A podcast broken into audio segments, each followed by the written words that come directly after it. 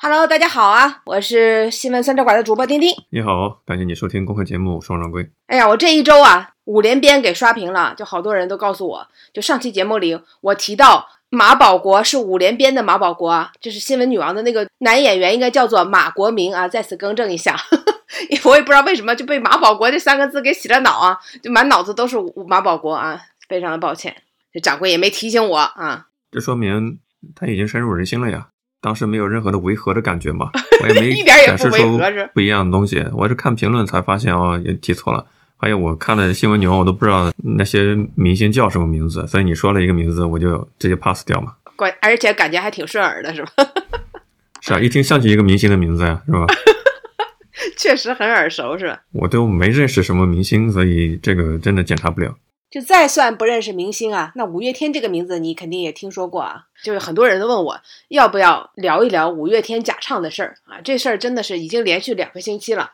我相信，就掌柜不关心娱乐新闻的，可能也会刷到类似于这样的一个信息啊。就他一直在霸占着热搜，各种各样的后续的信息啊，到现在为止就仍然没有盖棺定论啊，因为很多的官方已经下场啊。包括这个文旅局啦，对不对？还有消保委啦，啊，对这事情好像都还在调查当中啊。但是确实可以在节目里谈一谈了啊。掌柜，是不是你也刷到类似的这个信息了？可以说这个事件还没有尘埃落定吧？嗯，不太适合说盖棺定论。盖棺定论感觉阿信已经死了。你这么说倒也不必啊。中国人说成语从来用的都不是字面意思。他在国内。今年真的是五月天开了很多场的演唱会。我之前看到一个新闻，我说掌柜，你有没有注意到？就是说这个上海体育场周边的居民好像举报，就说五月天的演唱会音乐声音太大，就导致他们的家里的玻璃都产生共振了啊！这个新闻你有看到吗？我感觉这是在炫富呀，毕竟能在那边居住的 也是属于上海内环地段了，的价值不菲的是吧？一般都是均价在十万以上的。然后我一看才知道，他今年竟然就五月天在国内内地啊。就搞了好像三十九场演唱会，然后全球他是今年已经搞了七十七场演唱会，非常的劳模啊这种感觉。然后这个事情是怎么爆出来的呢？就是 B 站有个比较知名的音乐 UP 主啊，叫做这个麦田农夫啊，我还完整的看了他的这个视频啊，他就说很多的就是网友给他投稿，就让他鉴定一下，然后他就说呢，这个现场啊，因为大家都从现场就是拿手机拍的那种视频。他觉得这种音效都是很不好的，根本没有办法从里边清清楚的这个辨别。但是给他发视频的人太多了啊，他发现有些听众发过来的啊，这个还不错，对吧？这个网友发过来的还是比较清楚的，然后他觉得也有鉴定价值，就在他专门可以扒出人声的那个特定的专业软件上啊，就把一整场大概一共十二首就是五月天的歌，就是。给扒了一下啊，扒了一下之后呢，其实他给大家展示就不停的在展示啊，这一段一段的啊，他为什么认为这段里边有问题啊？其实我在那个他的那个软件的呈现的界面上，我其实也没有看出来什么太多的不同啊，就真唱与假唱太多的不同。然后从他的这个还是语言的表述上，我能听出来有区别，就在于如果是真唱的部分，它一定不是特别规律，就有一些气息不稳啊，有一些跑调啊，有一些走音呢。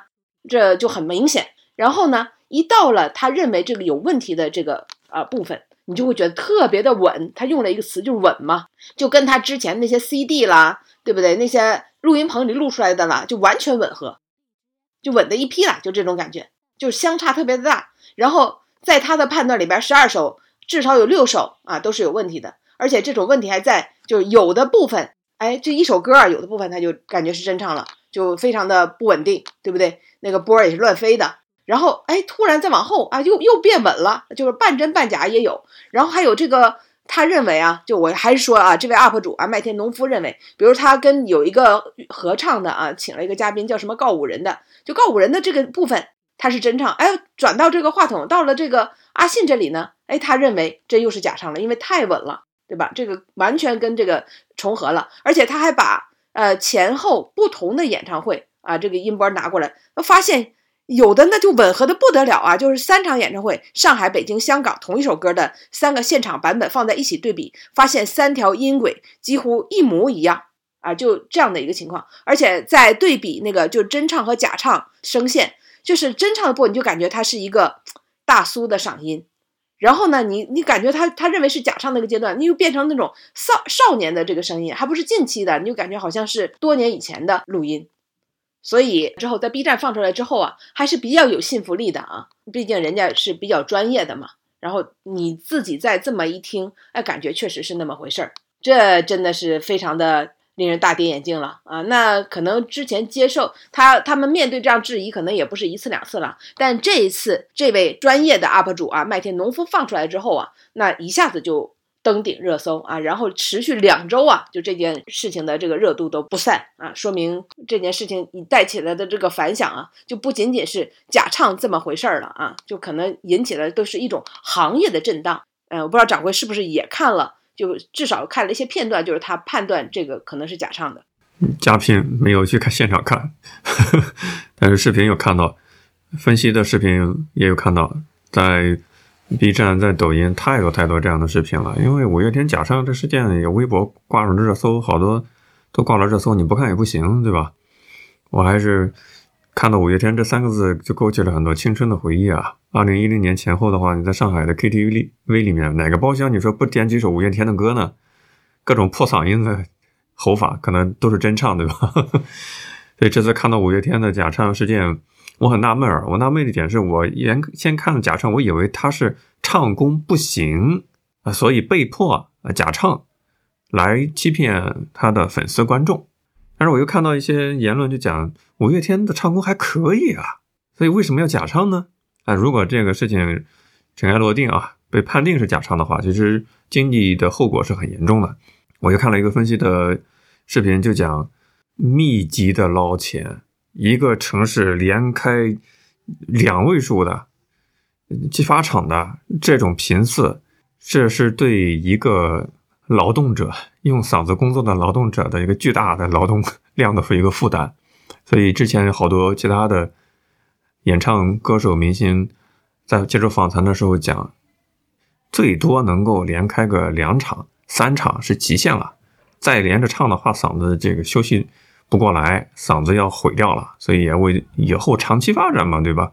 不能够这么的密集的连唱。但是如果为了商业利益嘛，多捞钱嘛，你连开个七八场的话，又要完成产品的交付，对不对？花了钱买了票，你要听你唱，你要完成产品的交付，啊，没办法，就只能真假凑在一起吧，让嗓子能够得到适度的休息。同时呢，又又能完成连续七八场的交付，KPI 是吧？啊，对，完成这个劳劳动 密集性产业的一个交付，所以只能是这样子。对，一开始很多人不信呢，你知道为什么吗？因为他不是那种能够拿伴唱带来伴唱的这种歌手，他是个乐队，就他这里边有吉他有贝斯，对不对？有鼓，就他是个乐队，所以一开始说他们假唱的时候，很多人是不相信的，因为如果他假唱。那旁边这几个人都得假弹，就是五个人全部都在上面演，你想这得多难受？否则的话，你这个拍儿，你弹出的拍儿跟他唱的那个拍儿，对吧？有不一样、不一致怎么办？所以这不是对吧？这不是很扯吗？一个乐队怎么可能假唱呢？然后我还看到有人说，你说电视上对口型啊，那肯定有可能，但是现场演唱会他说假唱其实很难的，为什么呢？因为你这个情绪啊，因为你现场大家就看你这个情绪的爆发嘛，但你对口型的话，你这个情绪很难爆发。所以特别难受，所以大多数的一开始，大多数的人都是不太相信的，都是觉得这事儿很扯啊，就就想象不到一个乐队五个人在上面全是全是摆 pose。后来呢，现场出现了一些视频呢，这才让我有一点说服。为什么呢？我看的第一个视频，它里边有很大幅的这个摆动的动作，然后呢，它这个声音呢一点波动都没有，而这个幅度大到啥程度呢？就是阿信把那话筒啊都快甩到后脑勺了，你知道吗？这个时候声音都一点没有变。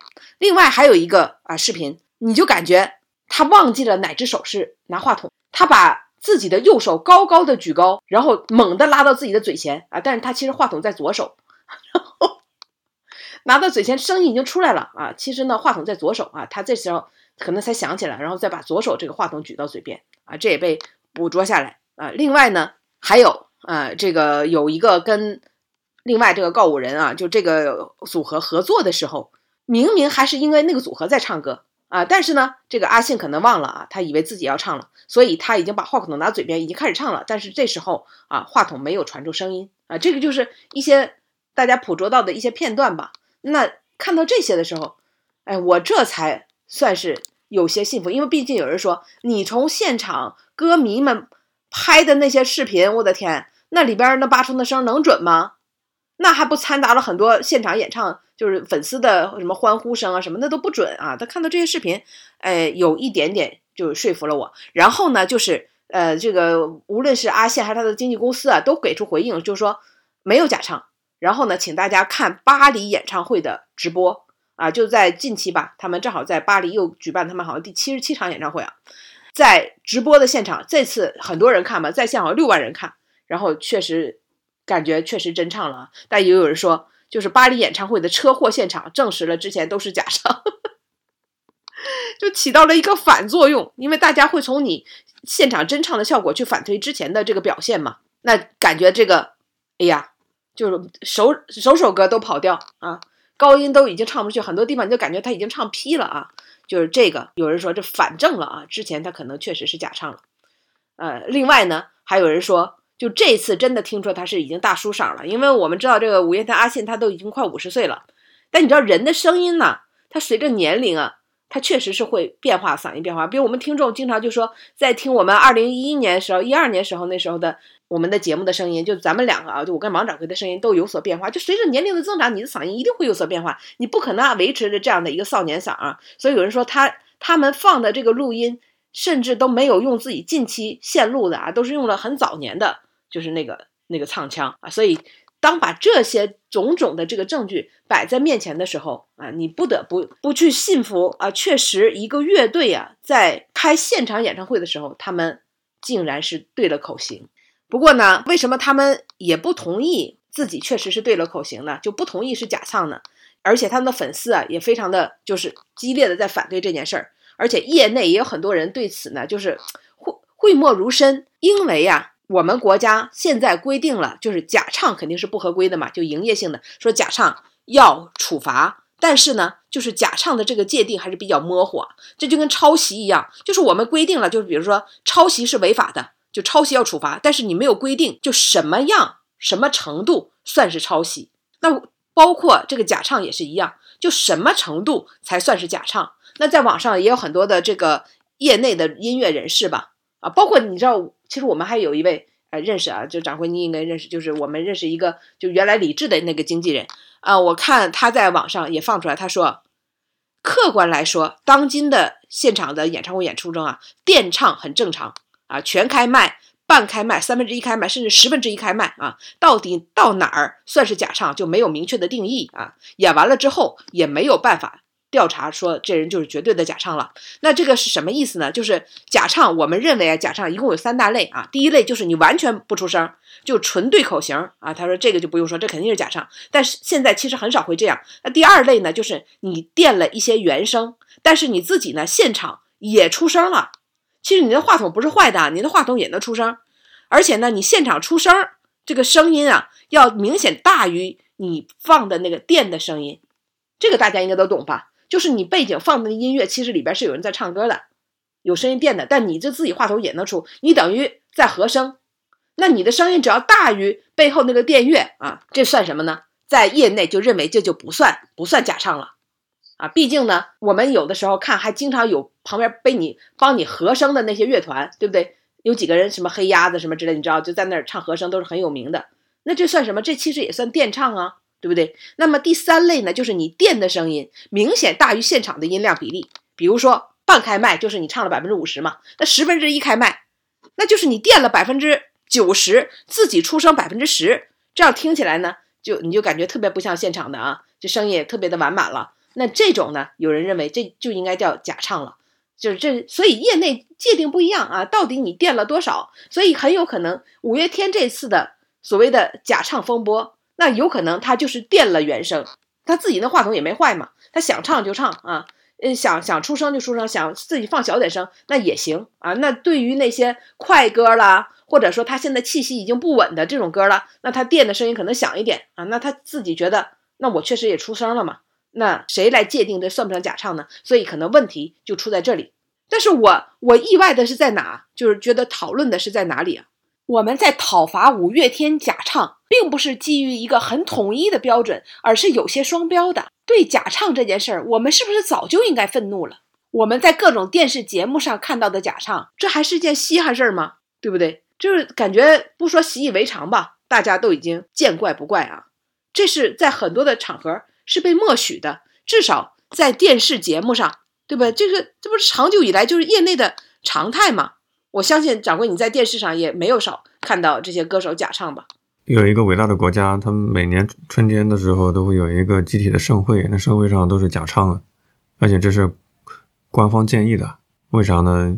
看到一个说法讲的是保证最佳的声音效果嘛。就是官方允许你假唱，甚至官方为了确保最好的效果，给全国人民一个满意的一个收听效果，你要对口型就可以了呀。所以假唱并不罕见，假唱很常见，但是要分场合，对吧？如果你是产品的交付，花了钱的，结果你起码你得有有个告知的义务，对不对？你是什么样的价格买的是一个假唱一个产品交付的体验，那那也认了。但是如果是嗯，消费者买方都不知情，结果你交付了这个假唱的，那可能就有点问题了。其实这个界定完全没有办法界定。退一赔三中中国建国以来的最大假唱事件是啥吗？二零零八年奥运会开幕式，就是那个歌唱祖国那首歌，台上表演的这个小姑娘啊，美的不得了，穿个红衣服，她叫林妙可。但是事后才知道，这个声音真正的这个声音来自这个小朋友，叫做杨佩仪。因为这个杨佩仪呢，她当时正在换牙，然后就没有门牙嘛。然后这个这个叫张艺谋导演觉得没有办法代表我国的这个国家形象，所以他就让形象更好的林妙可在现场对了口型。那你说奥运会的开幕式有没有是买票进来的？有没有欺骗了大家？很多人对这种盛大盛大演出的寄托的感情呢？如果说一定说你只要花了钱的，对吧？你就你就一定要追究。如果没花钱的，你就得忍着啊！其实我真的，我觉得这就所谓的严重的双标，并不是公平的，这就是纵容业内的这种潜规则，这就所谓的长久以来业内的常态啊！你见怪不怪，我这根本没有办法说服我。有人说，假唱的最大的来源就是将这种表面的完美看得比音乐本身更重的这种叫做集体默契。我们现在社会当中的集体默契还少吗？就是因为这种事儿，虽然大家都觉得不正常、不合理、不近人情，但是因为它长久以来就是这样的，这就面慢慢的就变成了一种叫做集体默契了。你看，包括前段时间，我不知道掌柜有没有关注到，还挺火的，有一场晚会，什么大湾区那个演唱会，请来了就港澳台什么什么三地很多的老明星、新明星。然后开场的时候，好像有一个叫呃那个就华晨宇吧，跟那个香港的这个明星合唱那个《光辉岁月》啊，结果这个华晨宇就翻车了，就唱特别难听，导致后来在电视上重播的时候，直接把这段给砍了，直接剪掉了，就觉得不不完美了嘛。然后后面呢，其实那个呃香港的那些老牌的那些明星，什么凤飞飞了什么的，就唱那个很很早期他的那些知名的曲子。有人说，其实全部都是假唱，但这些可能我还没有看出来。我看的最明显的就是上去了很多国内的演员，我印象最深就是李沁，他们唱歌的时候，正好我我在网上看那个，就在电视上看那个直播了嘛，那口型都没对上啊，以为要唱了，嘴都张开了，结果呃声还没到，所以看到这些的时候，对吧？你就知道。这都是一种集体默契，大家默认的，只要表面能做的完美，电视节目啊一定要做的完美，假唱就是被允许的。那包括之前掌柜也应该有印象，就有一个叫萨顶顶的，就那个歌手，本来唱的好像还是那种非常专业的唱法啊，结果他在电视上唱歌的时候，竟然把话筒拿到了，这个你有印象吗？录节目之前刚在抖音刷到过这个搞笑的视频片段。彻底拿反了，然后还看到过另外一场节目啊，就是上去一排吹笛子，就他吹的不是那种啊，我们横拿笛儿，是那种竖拿的笛儿，然后笛子的一边应该是有个嘴儿的，你知道吗？结果那一上去嘴儿就在下面，哎，就演的都不认真。然后我还记得，我我从小的时候看电视的晚会，我就默认为电视上都是假唱的，为啥？因为全都对不上口型啊。那简直车祸车祸的，对不对？人都喊完了，这嗓子这才出来，你就感觉好像延迟了一样啊！就就照着那可能技术不到位啊，就大家口型对的都不特别的专业。那现在可能对口型专业多了，但是你只要是对口型，一定还是能看得出来的。毕竟你人没有办法做到机器那么精确嘛。所以你当有了这种集体默契之后啊，当我们特别如此的震惊的站起来反对五月天，说出的说法竟然是没花钱的假唱也就算了，电视节目嘛，我们没花钱也就算了，但是现场你在假唱。我花了钱了，你再假唱，我就不允许了。哎呀，我就想想，这犯错对吧？他也是有范围的。你在这儿假唱，那就不叫假唱；你在那儿假唱啊，那就不行了，对吧？这还有范围，假唱还分范围的。我还看到采访了很多以前的那些明星啊，包括什么呃龚琳娜啊，就唱那个忐忑的那个，他就说一开始他也很反对上节目假唱，后来他发现这就是个活儿嘛，人家都说好了，你上去表演一下，对吧？你张个嘴就行了，不用你真唱。后来他都习以为常了，他就到处去接活儿。然后那个那英，有人说那英的这个唱啊，几十年嗓子嗓音都不变。嗯，那英说：“我怎么假唱了？放的录音就不是我的声音了？那不也是我唱的吗？那不是每一嗓子都那每一个每一个声音都是从我的嗓子里发出来的吗？那怎么叫假唱呢？就是有了这么多的墨手，对吧？这个成为成为这个大家都成为默认的一种一种现状之后啊。”其实我们对假唱的容忍度已经非常非常的高了啊，所以当爆出来对五月天这个这个事情，大家非常的愤怒的时候，我反而觉得这是难道是一种恼羞成怒吗？终于集体觉醒，要对这种完全不合理的现象说不了吗？作为粉丝也有知情权，你告诉我说你年纪大了，人的生理的变化可以理解，然后。有所谓的电音啦，什么嗯半开麦了，对吧？可以理解。但是如果没有知情权，就有点货不对版的意思，感觉是有点被骗了。而且这个东西也不是说整个行业都是这样子，对吧？也有很多比较珍惜自己羽毛的，不是那么的密集圈钱的歌手，人家就不是这种做法。那显然就作为一个职业歌手的标准就高下立判了嘛。所以有对比的话，我们就看到就有伤害了。我是这样的感觉。好像前一段时间啊，那个梁静茹啊，她那个演唱会，大家还说，就是真的是车祸现场，唱那个凤尾蝶啊，那个调跑的都不知道跑到哪里去了啊。但那肯定是真唱嘛。那我看这两天采访了很多圈内人啊，这样的也出来了，就是内幕啊，说内幕是什么？内幕说，不光是五月天这种等级的明星，包括独立歌手在内的，基本上。这是一个演唱会，这告诉大家一个真相啊，这就是一个演唱会这样操作的常态。严格来说，只有百分之十的艺人会完全真唱。所以，如果大家真的看到车祸现场的演唱会，你要珍惜了，这可能只是百分之十啊。就算我们看到了一些车祸现场，它也不见得是完全是真唱的。也许正好你听到车祸那一段是他真唱的，那别的地方可能都有电乐。那这位音乐人说呢，说亚洲歌手因为嗓音条件限制，在演唱会中常会采用叠加音轨或者电音，尤其是唱快歌的时候更需要这样的手法。那么业界更会有人用演唱会的录音，然后放在下一场，因为呢现场感更强。如果你直接放那个 CD 的话啊，你你你就会感觉这太假了啊，他就放的可能就是演唱会的这个录音。那么也有人说啊，说这个乐评人说，开百分之五十的电音，也不代表着歌手只出百分之五十的力啊，他可能要一定也就也要尽这个全力去唱，还而且还要琢磨下怎么与这个电音不冲突啊。他说这个做法是相当普遍的，特别是唱快歌。掌柜，你有没有看到那个那些唱快歌的人，就是在舞台上那还翻着跟头啊，就是上下翻飞，对吧？各种激烈的动作，然后你听他们唱那个歌。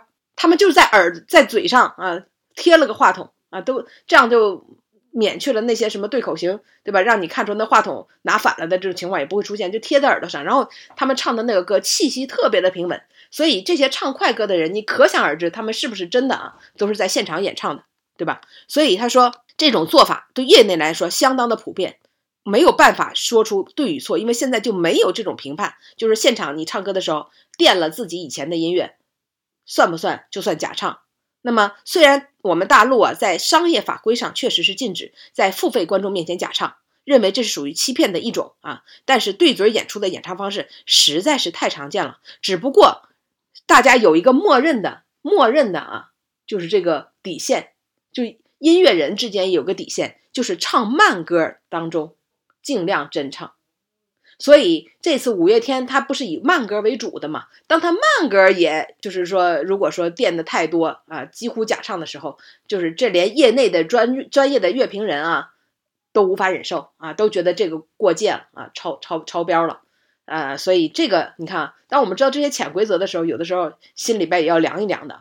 有时候不知道那些内幕呢，你你可能听的还挺开心的啊，钱花的也挺 happy 的。但你一当一旦知道啊，这些其实可能都是真的演唱会，就是演为主的时候啊，你可能就有点失落了。这个不包括啊，包括不限制于那些，所以我们在就演唱会的时候看台上，你就是你看到他们在上面又蹦又跳啊，就是剧烈运动的那些啊，那他是不是完全都是现场的真唱，真的很难说。但是呃，当然我们也。不得不列举出像张学友这样的，就是真的是铁嗓子，呃，唱的特别好。还包括很多的这个艺人，在开演唱会的时候，因为自己的嗓子不行了，当场流泪啊，说不能开的。比如说刘德华啊，有一次说自己的嗓子真的坏了，以后面的演唱会就不唱了啊。还有那个张惠妹啊，也曾在在演唱会当中说自己实在唱不动了，不唱了。然后有一次，这个郑秀文在演唱会中也提到啊，说自己的真的唱不动了，后面的几场能不能退票啊？就这些。歌手啊，包括还有在舞台上突然摔一跤，然后声音就没了的啊，这这这这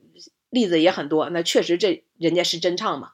啊，这孙燕姿吧，就在开演唱会时候突然听见放错卡带了，就放在里边带唱声，他马上叫停，说不对不对，这这里边有声音啊，重放啊。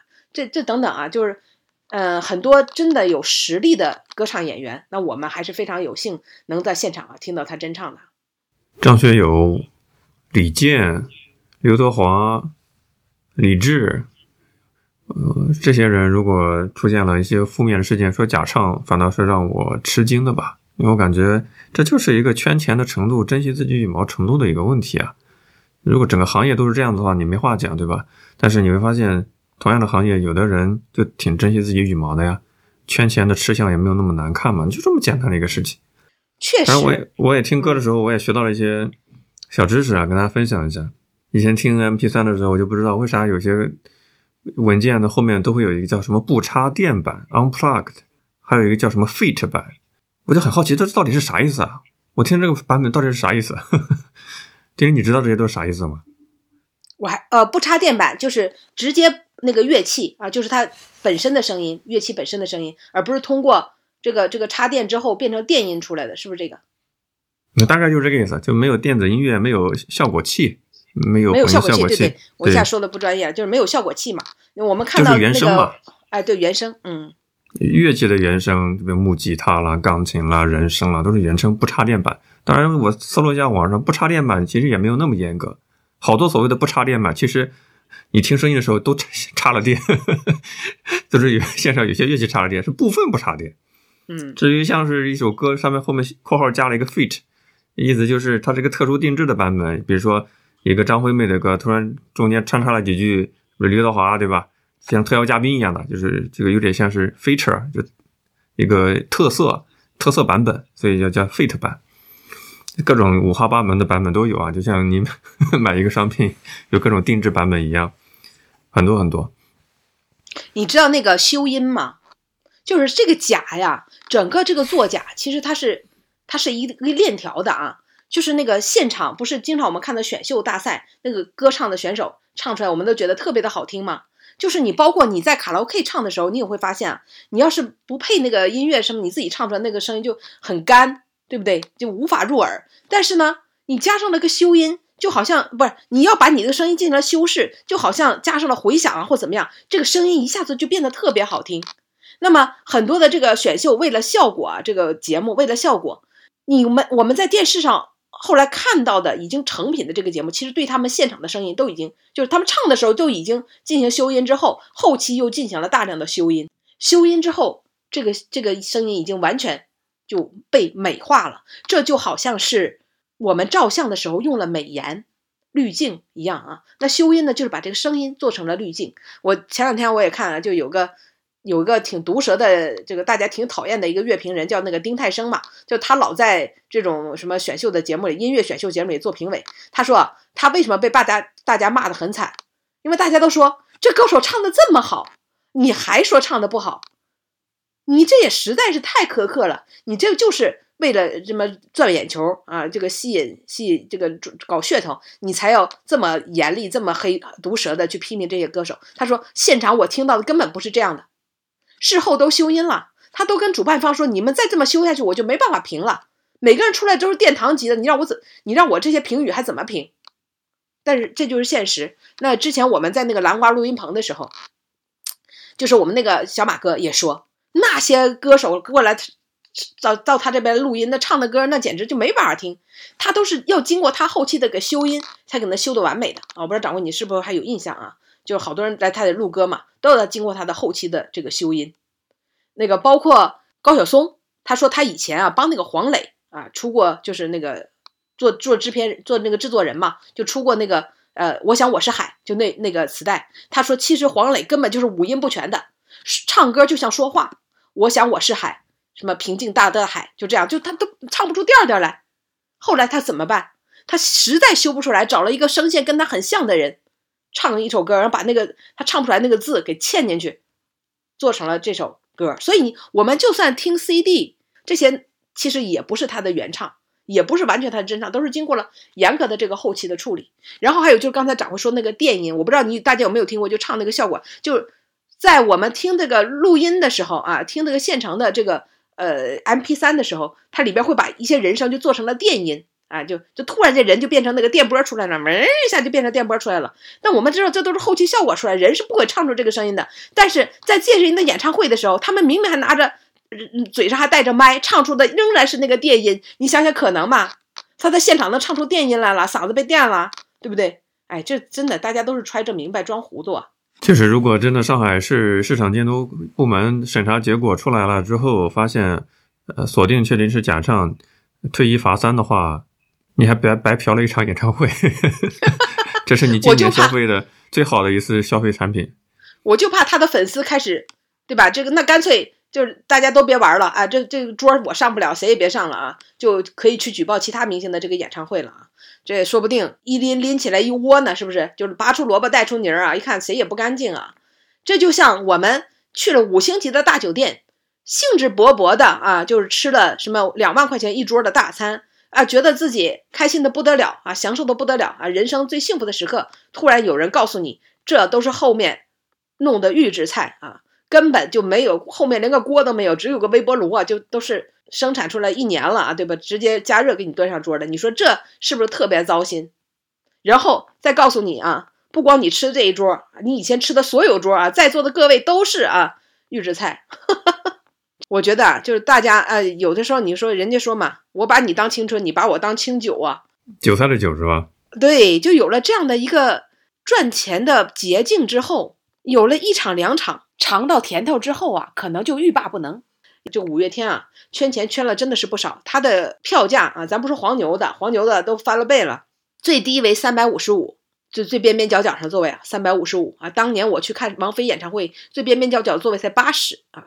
那最高的定价呢是一千八百五十五。然后他在国内连开三十九场，在全球连开八七十七场。你想想，他光演唱会赚了多少钱？对吧？去掉那些成本，你想想，这真的也是天文数字。所以有人说，就是太容易了，就是就是赚这样赚钱太容易了，而且搞了那么多场都没事儿啊，大家都这么做也太轻敌了啊！有的有点得意忘形了，话筒都甩到脑后勺去了，也觉得不要紧，毕竟几十场下来啊，都已经麻木了。第一场、第二场可能还比较小心啊，后面就有点放开了啊。就是因为太频繁啊，所以才露了馅儿，才穿了帮。如果他真的是就开了那么十几场啊，全国巡演了十几场。也许大家根本就不知道，就看不出来，所以这不是才让大家感觉到特别糟心的吗？有人说，就是专业，即使你非常专业的人，对不对？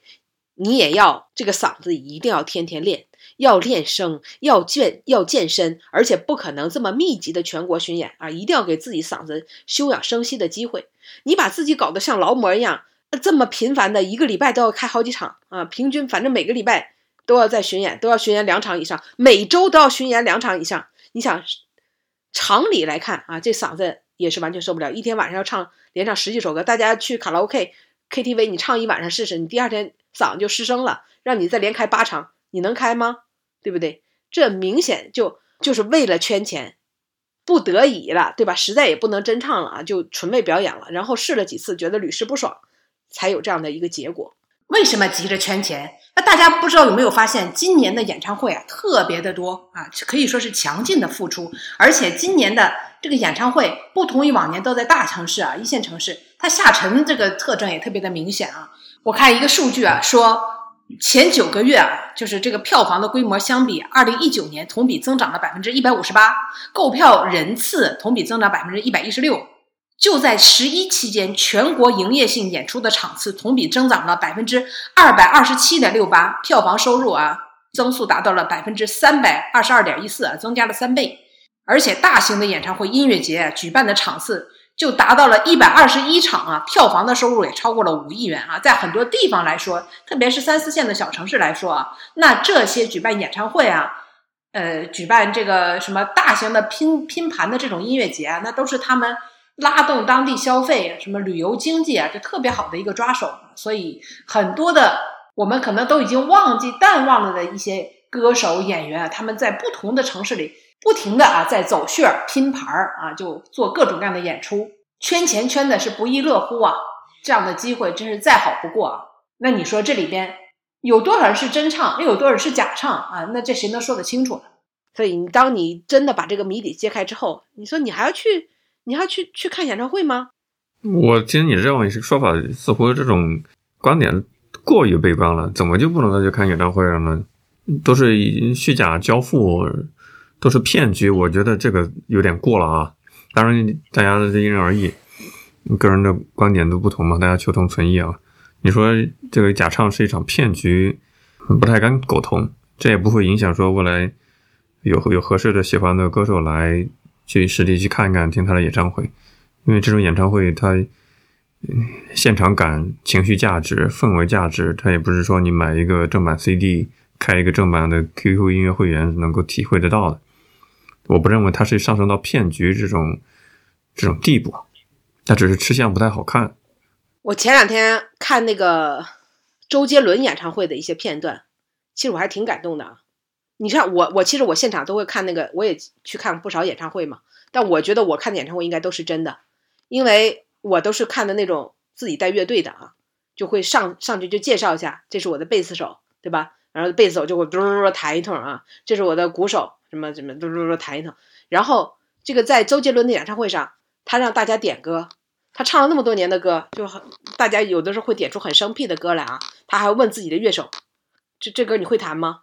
你再想想啊，给我乐手一点时间，让他想想这个谱子，就等等啊，这这就感觉就非常的真实。那像我看的那那些演唱会，我觉得也也比较，因为我可能看的摇滚类的比较多一点，真的人家都是带着乐器上去的，我我我这个还是比较相信的。所以我觉得这个这也看大家仔细怎么判断吧。如果你真的赶上了一个非常诚恳的演唱会，哪怕他翻车了，他车祸了，我觉得都你都仍然是能感觉到那份诚挚。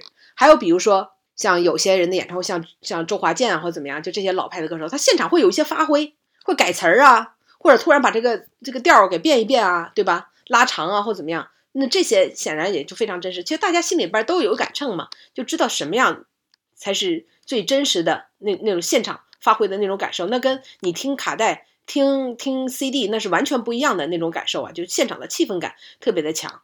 嗯，包括。还还有的那个像，即使唱不动，也最不担心不会去假唱的歌手就是伍佰啊，伍佰巡演三百六十五场他也不累啊，上去之后他连话筒都不拿啊，直接给大家指挥一下啊，起个前奏啊，大家就开始唱，他就可以歇着了啊，这这个对吧？也只有伍佰可能有这样的一个自信吧啊，这也都是演唱会的快乐。当然，你看刚才我说的那些，其实也是非常非常不情愿的，因为我看了非常多的。演唱会啊，自己花钱看了非常多的演唱会，我也是特别喜欢演唱会这种氛围啊，甚至我根本就不求坐在第一排，我就想融入现场的那种氛围啊，所以我当然也希望能够感受到的就是真唱啊，翻车也不要紧。提醒一下正在收听节目的你，如果你是在逃嫌疑犯的话，通缉犯的话，就不要去实体演唱会了，因为他都很多有人脸识别，现场就把你给抓了，所以大家还是要谨慎前去啊，考虑到自己的实际的身份。好像是是周杰伦是吗？每次还是张学友啊，每次开演唱会都能抓着逃犯。确实，不论是张学友、周杰伦，包括五月天，还有很多的我们就是说他这么多年仍然巡巡演的时候，就大家都仍然愿意去听的。其实它都代表着大家的青春青春的感受啊。那要想听这首歌，在哪儿不能听？为什么要现场听呢？其实都是想回顾自己的青春吧。嗯，比如说五月天，因为他他的歌是伴随着很多人成长起来的，他的青春的记忆，然后他们现在有了这个经济实力了，就愿意去再去花钱去回顾自己青春嘛。所以这种演唱会氛围非常的好。然后也是很多人宁可冒着自己犯罪事实被发现、被当场逮捕的危险啊，也愿意铤而走险去听的原因吧？你想这吸引力有多大？聊到这里，我突然感觉有点同情五月天了。为啥呢？因为在我们过往的青春记忆里面，你可能欠五月天一场现场演唱会的门票啊，就好像你欠一个正版的 Windows 操作系统的授权一样，你可能就听了盗版的 MP3 长大的呀，你也没给人家花钱。确实啊，这下都还上了。他们现场的那个荧光棒，就一根儿都要一百四十元，然后售出了五万根儿，总额突破了七百万。确实，大家把这一首歌听歌的这个这个歌曲的版权费都已经还上了啊。谈到是不是欺骗，是不是销售一种 虚假的感觉，对吧？不得不想起，其实本周关于买彩票的事情也是闹得沸沸扬扬。嗯，我相信我们很多听众朋友们，你在成长过程中多多少少都接触过买彩票嘛。你去旅游景点的话，有各种两块钱、十块钱的刮刮乐，对不对？随刮随兑现的中奖的，特别特别的多。我不知道大家对彩票这个事情有多少的了解啊？我们关于彩票的新闻事件，现在网上解读的比较多了，比如说花了四五万块钱买了。多少注对吧？中了几亿还不用交一分税，这些新闻我们都看了很多很多了。在网友质疑事件的真实性，是不是有内幕操作之之余呢？我就在想，彩票说的好听一点啊，救死扶伤啦，呃，救助孤贫啦，公益事业了；说的难听一点，这不就是一场合法的成瘾性的赌博行为嘛？然后你买彩票的时候，你你知道你是想一夜暴富，然后自己还能够心理安慰说我是是福利彩票对吧？奖金还是支持国家的公益社会的公益建设的，讲的赤裸一点，这不就是一个合法的成瘾性的一个赌博行为吗？这我跟刚才我说的一样啊，就是集体默契，就 就形成了一种集体默契之后，这件事儿的是非就感觉就变得模糊了啊。明明我们知道赌不好，然后也知道赌博呢是一种以小博大啊，但是在这种场景下，仿佛大家一种集体默契，就认为这又是合理的了啊，这又是可以被允许的，是一种健康的玩法了。所以你看，这就是同样一件事儿啊，在不同的场景下，那他受到的这待遇给的定性就是完全不一样的啊。就跟刚才我说，假上在电视上，大家就觉得，哎，这就是为了效果的完美嘛，没有办法。是，特别有点像是抽烟的人太多了，不抽烟的人反倒是成了社会上的弱势群体。我作为一个不抽烟的人士，我特别讨厌为什么公共场所、火车站有一个吸烟室，但你知道，很多人是在公共厕所里面抽烟的，我就感觉像是进了奥斯维辛的毒气室。还有就是所谓的抽烟室里面，它它并没有说完全的屏蔽啊，它始终是就有点像是啥呢？你在旁边始终是能够扩散闻得到的。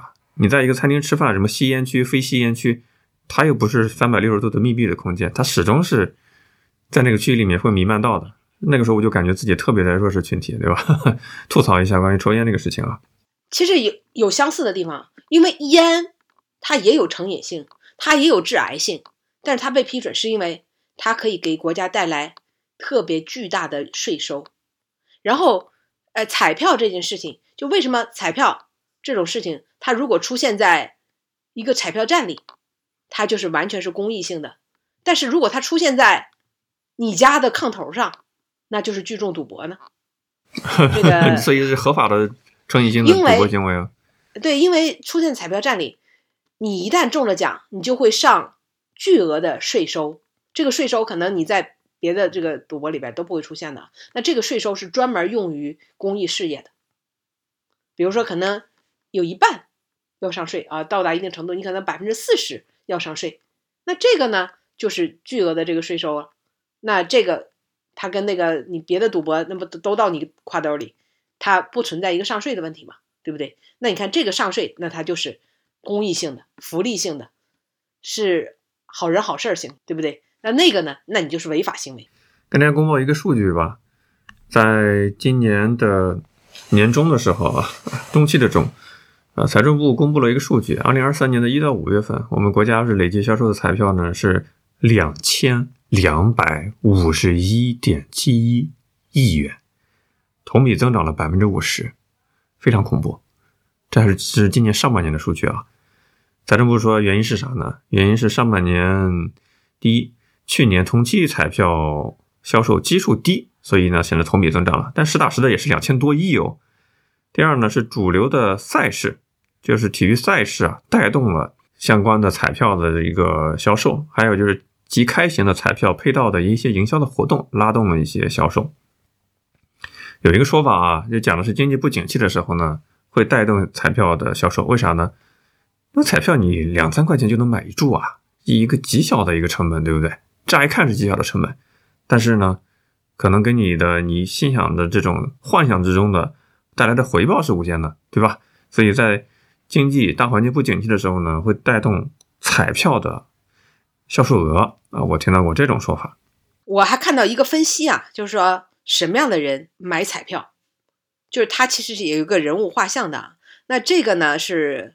有专门的这个研讨会啊，去做的这样的一个专家做的一个调查，说我国的网络彩民，我国的这个彩民吧，拥有五有一缺，怎么讲？有学历，有技术，有家庭，有结余，有梦想，但缺乏社会地位。说百分之八十的被调查的这个网民都认为自己没有社会地位，处于社会底层，梦想通过中彩票一夜暴富。那么。这些自言在底层的彩民，月收入大约在五千三千到五千啊，并认为现实当中不处在他们理想的那个社会阶层或者地位上，他们仍然从心理上认定自己没有社会地位，想通过彩票咸鱼翻身。这实际上是就是金钱至上风气啊，在彩票行业的一个折射，就是即使就这些这些人就相信金钱可以改变一切啊，这是对。我国彩民的这样的一个画像啊，掌柜，你觉得准吗？跟我在上海看到的可能不太一样哈，因为我在上海，我住的小区门口就有一个买彩票的地方，我就每天早上的时候经过那里嘛，会多留意看一下。我发现买的比较多的是年纪偏大的，一个是小区老破小小区里面年纪比较大的这些老头们，女性相对是少一些的哦，老头们。另外一个呢是。我发现送快递的、送外卖的，就穿着制服嘛，他们买的也比较多。这是我看到的两类群体。第一个就是年龄偏大，第二是男性为主。第三个呢，我看到送外卖、送快递的也买的比较多。这个，然后老头子们，就长者们嘛，穿着呢也不是特别的光鲜那种。也许他们的养老金没处花，就聊以安慰吧。但是这些人能够每年花这么多钱买彩票吗？啊，刚才你说这个彩票成瘾啊，这个钱，这个成瘾性很恐怖啊，高复购、高留存、高复购，就有他们这些核心的粉丝就够了，是吧？哦呦，网上有好多教那些开彩票站的人怎么样去激活客群呢？所以以前都是买完就走，现在呢，你要让人家加微信，加你们这个社区的这个买彩票的微信群，有不断的刺激，说哪哪又开奖了。不断的刺激他们来复购，甚至有些很多是啥呢？代销的，啥意思？这老头老太太他自己都不去彩票站，他直接微信发个红包给卖彩票这个呃老板，然后跟他说买哪个号码，远程下单。远程下单就意味着什么？你把你的销售范围拓宽到了你小区以外。抖音上好多攻略在告诉你怎么样 把一个小小的彩票站做大做强，再创辉煌。好多技巧，好多激活客户的技巧。掌柜，我问你一个事儿啊，曾经很长一段时间，我们是可以在网上买彩票的，后来就把网上买彩票彻底的给取缔了啊，所以现在我们只能去买彩票站啊，线下买彩票非常的不方便，也非常的不容易去拓展这些年轻的，对吧？互联网上的这些网民发展成他们，把他们发展成新彩民，你知道为什么要在网上取缔吗？呃，这个印象很深刻，因为我记得是在二零一一一年到一五年期间吧，我是在支付宝买过彩票，因为很很多这样的线上的渠道嘛。我听到的原因是啊，那个时候也很奇葩哦，很多你在这些线上的平台买的彩票，其实他们根本就没有帮你下注。我不知道就是这个原因嘛，就是这个原因。当时呢，因为这个这个大家都是很从很多的这个网站上去代，就他代销嘛。比如说啊，我随便举个例子，比如说网易，或者说新浪，它都有一个彩票的这样的一个频道。你进去之后呢，它各种各样的彩票你都可以买，双色球啦，对不对？等等啦，就是你就可以在上面选号。我那时候就经常在网上选号去购买呢。购买了之后，它是什么样一个情况？就是怎么容易？就是彩票这东西实在太容易作假，太容易圈钱了。他代销，他没有把这个接口直接接到国家的这个彩票中心，他把你这个钱都收了之后，对不对？他看你这些号里边有没有中奖的，如果有中奖的，这个网站就把这个奖给你兑了，或者就是他来给你这个兑。如果没有中奖，这些人都没有中奖，这钱就归他了，根本就没有进到国家的彩票中心，没有打通这个接口。很多的这个，就那时候很多的网站都推出了的彩票频道，然后大家都上去买。他为什么能够不爆雷呢？就是因为你真中奖了之后，哎，他还真的给你兑哦，对不对？他可能就把你这注就给报上去了。但只要是没有中奖的，那他根本就不报。所以你等于其实根本你就没有在国家那儿买彩彩票中心买啊，你都是被被这些所谓开了这个。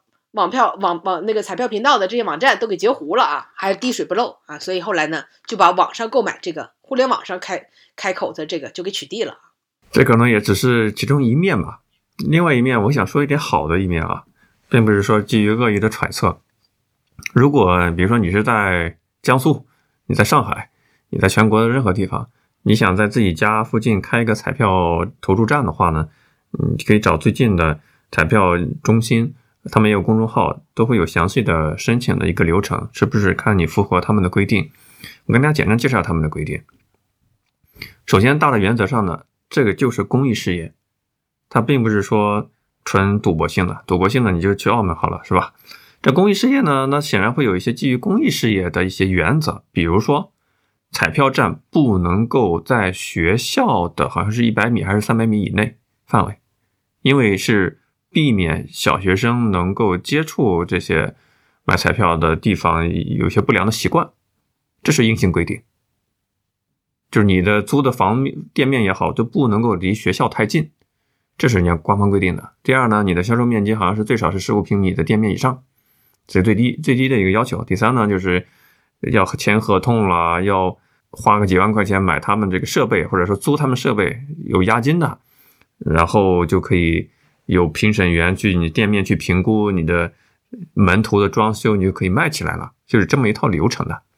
那在中国到底开一个彩票站赚钱不赚钱呢？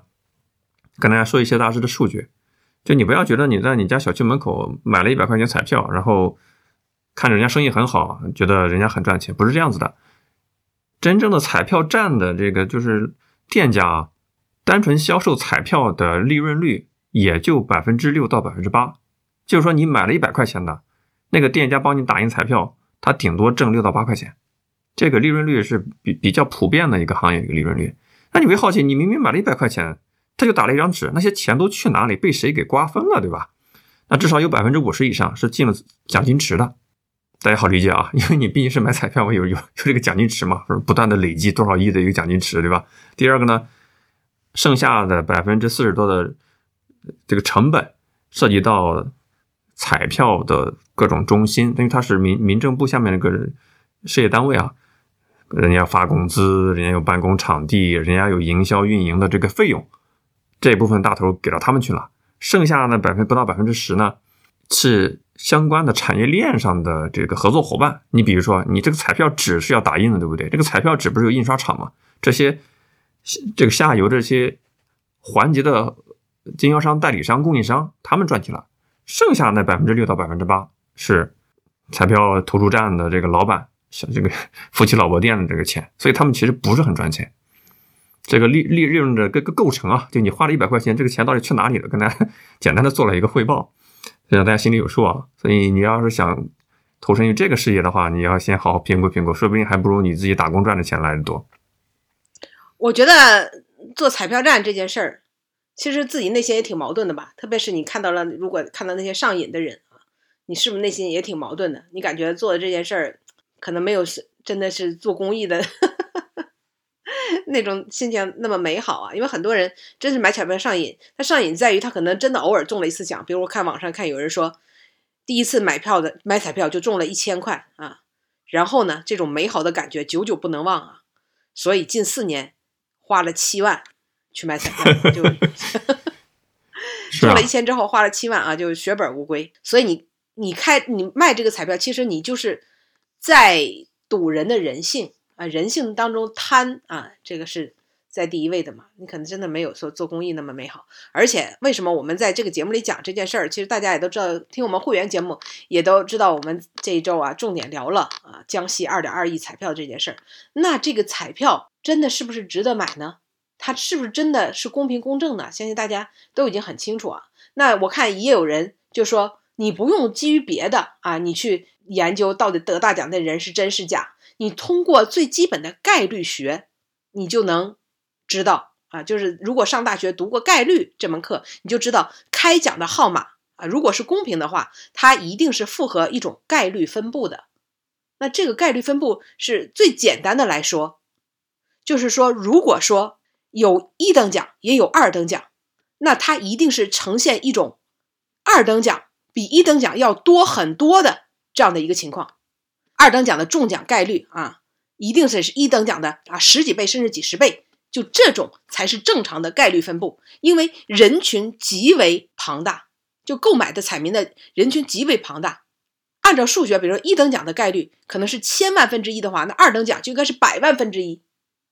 这样的概率才正确，但是看我们每次中奖的概率，你会发现，比如说一等奖，它会中的特别的多，动不动中了一等奖的就是几十注甚至上百注，狂揽了基本上所有奖池的所有一买一一遇到这种情况啊，就揽了奖池的全部或者大半部分，而二等奖仅几十注，三等奖仅三四百注，基本都这样情况的，它并不符合我们常。公理上常认为的那种，大家一想想这个道理啊，就明白了。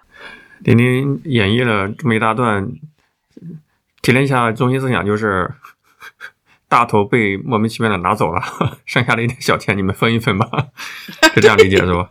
对对对对。那我刚才说基于一个善意的一个表达呢，没说完哈，就是回应你为什么可能这一几年的二零一几年的时候，那很多互联网 APP 买彩票的就消失了啊。本身它是一个公益的一个项目，这个救死扶伤嘛，这个救助孤老嘛。你如果使用线上的方式，其实是助长了人们的赌性，就是这种传播面，就赌博的这种下注的这种频率是失控的。这国家其实是基于正向的一种监管的一个角度来控制互联网轻易的呃下赌注成瘾性这样的一个行为。它是适度的去买彩票，而不是鼓励你成瘾性的，像像赌博成瘾一样的这种行为，会干扰你的正常的家庭生活品质、你的财务状况的。第二个呢，由于互联网的这个使使用客客户体验太棒了，是吧？导致那些线下的投注站，他们是一个很重要的中国相关部门的渠道商。那你让人家渠道商的日子怎么过呢？对吧？你不能得罪的。